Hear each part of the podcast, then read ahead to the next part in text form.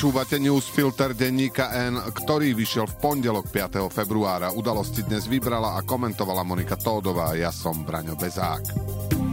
Dnes o tom, že trestné kódexy už môže zastaviť iba ústavný súd, že Žilinka stále mlčí a tiež o tom, že Harabinovi voliči môžu Pelegrini mu chýbať.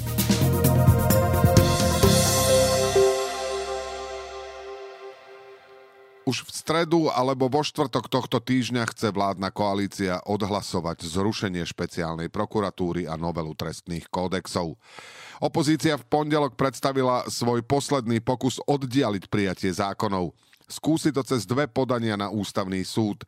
V prvom prípade sa to zrejme nepodarí, ale v druhom to možné je. Podanie číslo 1.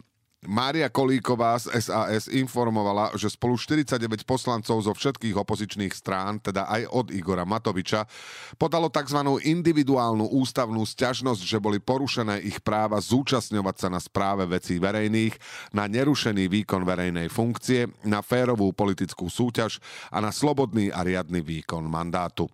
V skratke to znamená, že poslanci sa stiažujú na to, že im nebolo umožnené riadne diskutovať o trestných kódexoch, ktoré parlament príjma v skrátenom legislatívnom konaní. Sťažujú sa na samotné skrátené legislatívne konanie, na to, že diskusia bola obmedzená na určitý čas, aj na to, že napríklad Zuzana Števulová z PS nemohla na ústavnoprávnom výbore klásť otázky, hoci jej to rokovací poriadok umožňuje. Žiadajú, aby ústavný súd zrušil všetky hlasovania parlamentu, ktoré schválili skrátenú diskusiu. V odôvodnení Kolíková hovorila o tom, že to, čo prebieha v parlamente, nie je diskusia, že minister spravodlivosti Boris Susko a Tibor Gašpar vystúpili v rozprave v noci, keď tam väčšina poslancov nebola, lebo sa fyzicky nedá rokovať 24 hodín v kuse a tak nemohli reagovať. Hoci to Mária Kolíková prirovnáva k tomu, keď parlament protiústavne zbavil v roku 1996 poslanca Františka Gavlidera mandátu, sama tuší, že to nie je na mieste. Hovorí, že je to bezprecedentné a že priestor na to, aby im ústavný súd vyhovel je malý, ale považuje za povinnosť pokúsiť sa o to. Ide o jeden z mála krokov, ktorý SAS, PS a KDH robia spolu s hnutím Slovensko, teda s bývalým Moľanom. Spôsob, akým vláda zákon predkladá a ako o ňom nediskutuje, pretože nevie kvalitne argumentovať, je škandalózny, ale je to viac politický ako ústavný problém. Nikto, ani ústavný súd nedokáže prinútiť ministra alebo vládneho poslanca, aby diskutoval, keď nechce, alebo aby diskutoval cez deň. Podanie číslo 2. Väčšiu šancu môže mať druhé podanie, ktoré zatiaľ opozícia len pripravuje. Ide o návrh, aby ústavný súd pozastavil činnosť zákona a vyhlásil jeho protiústavnosť. Na takéto podanie treba 30 poslancov a podáva sa po schválení zákona v Národnej rade. V tomto prípade sme v špecifickej situácii. Ak budú novely trestných kódexov platiť čo i len jeden deň, už sa budú musieť aplikovať na práve prebiehajúce prípady. Všetky kauzy, ktoré pod to spadajú, budú premlčané a obvinení či obžalovaní sa budú musieť súdiť podľa nových kódexov. Ak by teda došlo k podaniu návrhu až po právoplatnom zverejnení zákona v zbierke zákonov, môže byť neskoro. Mária Kolíková povedala, že opozícia sa preto rozhodla pre nový krok. Takúto sťažnosť podá potom, čo už bude zákon schválený v parlamente, ale ešte o ňom nerozhodne prezidentka. Tá má 15 dní a očakáva sa, že túto lehotu vyčerpá naplno. Keď prezidentka zákon vetuje, parlament musí ešte prelomiť jej veto. Opozícia teda podá návrh na ústavný súd v čase, keď ešte zákon nebude platiť. Vytvorí tým časový priestor, aby ústavný súd rozhodol o predbežnom návrhu skôr, ako zákon začne platiť. Bude to výnimočná situácia aj pre ústavný súd, ale ak je nejaká šanca na pozastavenie toho, čo ide vládna koalícia urobiť, tak toto je jediná. Len si opozícia musí dať pozor, aby návrh naozaj podpísalo 30 poslancov a nestal sa jej taký trapas ako v pondelok. Ukázalo sa totiž, že návrh na zvolanie schôdze na odvolanie ministerky kultúry Martiny Šimkovičovej podpísalo len 28 poslancov a Peter Pellegrini preto rozhodol, že takúto schôdzu nezvolá. Generálny prokurátor Maro Žilinka nielenže doteraz nevyužil svoju šancu vyjadriť sa verejne k trestným kódexom ešte pred ich schválením, ale v sobotu sa dokonca rozčulil, že si ho denník N dovolil za jeho mlčanie kritizovať. Kritiku označil za invektívy, slovné útoky a znevažovanie. A to vraj len preto, že citujeme, človek nehovorí vtedy spôsobom a na mieste, ako si to prajú novinári, alebo nehovorí to, čo si prajú, koniec citátu. Vraj ide o manipulovanie verejnej mienky a on sa nedá zaťahovať do politického boja. Na porovnanie si pripomeňme, kedy Žilinka naopak mal potrebu hovoriť verejne. Vo februári 2022, keď sa parlament zaoberal obrannou zmluvou z USA, sa dokonca prihlásil so žiadosťou, že by chcel vystúpiť v rozprave v parlamente. Áno, aj toto môže spraviť generálny prokurátor, keď mu na niečom záleží. Poslanci to Žilinkovi neumožnili, tak svoj pripravený 25-stranový prejav rozposlal médiám. Obrannú zmluvu so Spojenými štátmi prirovnával k dohode o okupácii Československa sovietskými vojskami vojskami a povedal, že táto okupácia bola výhodnejšia. V prejave dokonca tvrdil také nezmysly, že Slovensko podpisom zmluvy stratí kontrolu nad časťou svojho územia a argumentoval aj plotom pred americkou ambasádou. Poslúžiť ruskej propagande bolo teda pred dvomi rokmi pre generálneho prokurátora také zásadné, že bol ochotný hovoriť verejne. Ohrozenie bezpečnosti Slovenska, ktoré nastane jednak rozsiahlou amnestiou a jednak aj novými sadzbami, ktoré neodradia ľudí od páchania trestnej činnosti, už podobne dôležité nie je. Ďalší opozičný protest sa uskutoční v stredu o 17. pred Národnou radou.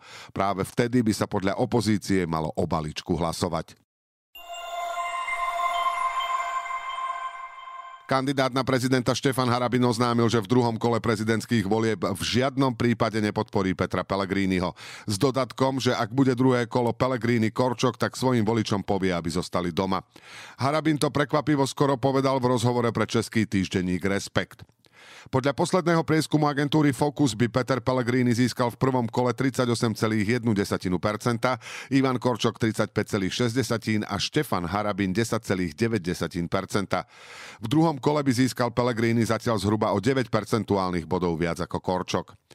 Na prvý pohľad by sa mohlo zdať, že v druhom kole sa väčšina voličov Harabina prikloní k Pelegrínimu, ale vidíme, že to tak nemusí byť. Stačí, že im ešte Harabin párkrát zopakuje, že by mali zostať sedieť doma. Pelegrini sa preto na tieto hlasy nemôže spoliehať. Stále je tu zhruba 22% ľudí, ktorí nevedia, či pôjdu voliť a Pelegrini iste zabojuje aj o južné Slovensko. Reportérka Respektu Ivana Svobodová vo svojom texte opísala aj to, ako sa jej nepodarilo s Pelegrínim stretnúť. Jeho volebný štáb prijal rozhodnutie, že nebude poskytovať rozhovory zahraničným médiám a Pelegríny sa zatiaľ vyhýba aj diskusii s Korčokom. Hoci Korčok a aj opozičné strany to označujú za prejav jeho strachu, on si zrejme skôr myslí, že na rozdiel od Ivana Korčoka takú diskusiu nepotrebuje. Korčokovi by debata mohla pomôcť mobilizovať mimo opozičného tábora a Pellegrini nemá dôvod dovoliť mu to skôr, ako prídu na rad povinné jazdy, finálne debaty tesne pred voľbami v RTVS alebo na Markíze. Kým Korčok postavil kampaň na tom, že vládna moc nemôže mať všetko, Pelegrini hovorí opak. Slovensko už konečne potrebuje pokoj.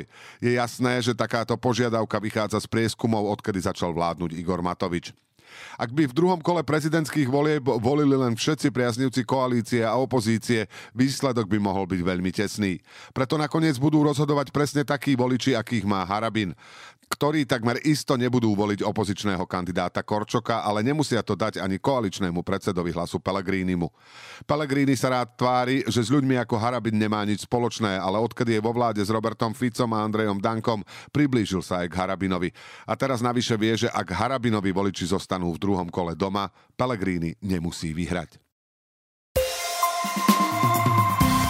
A teraz ešte správy jednou vetou.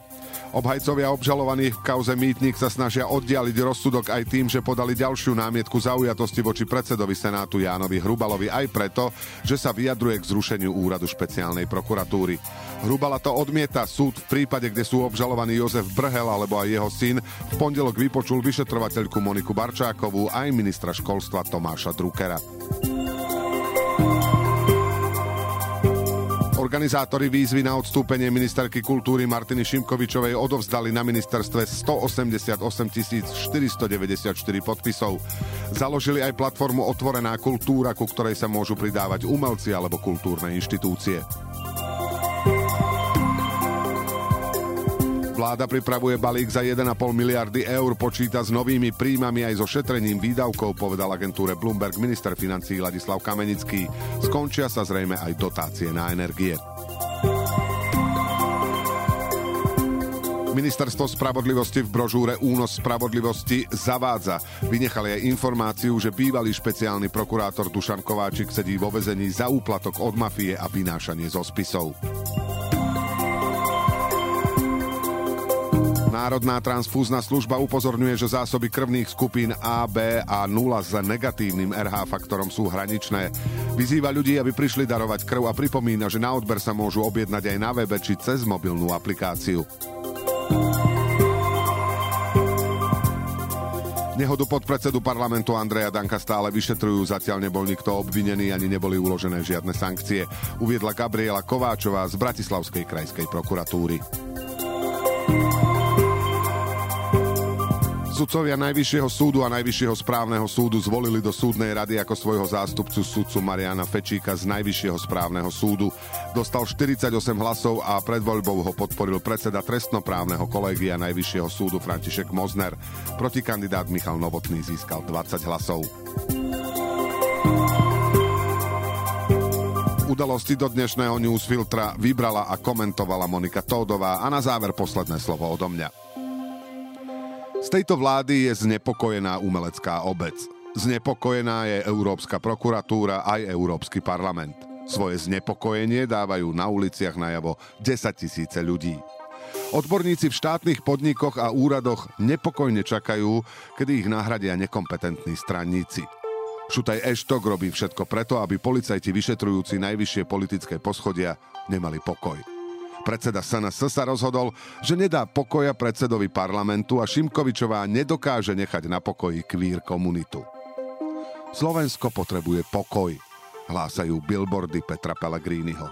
Nuž, to si asi vybral zlú koalíciu. Do počutia zajtra.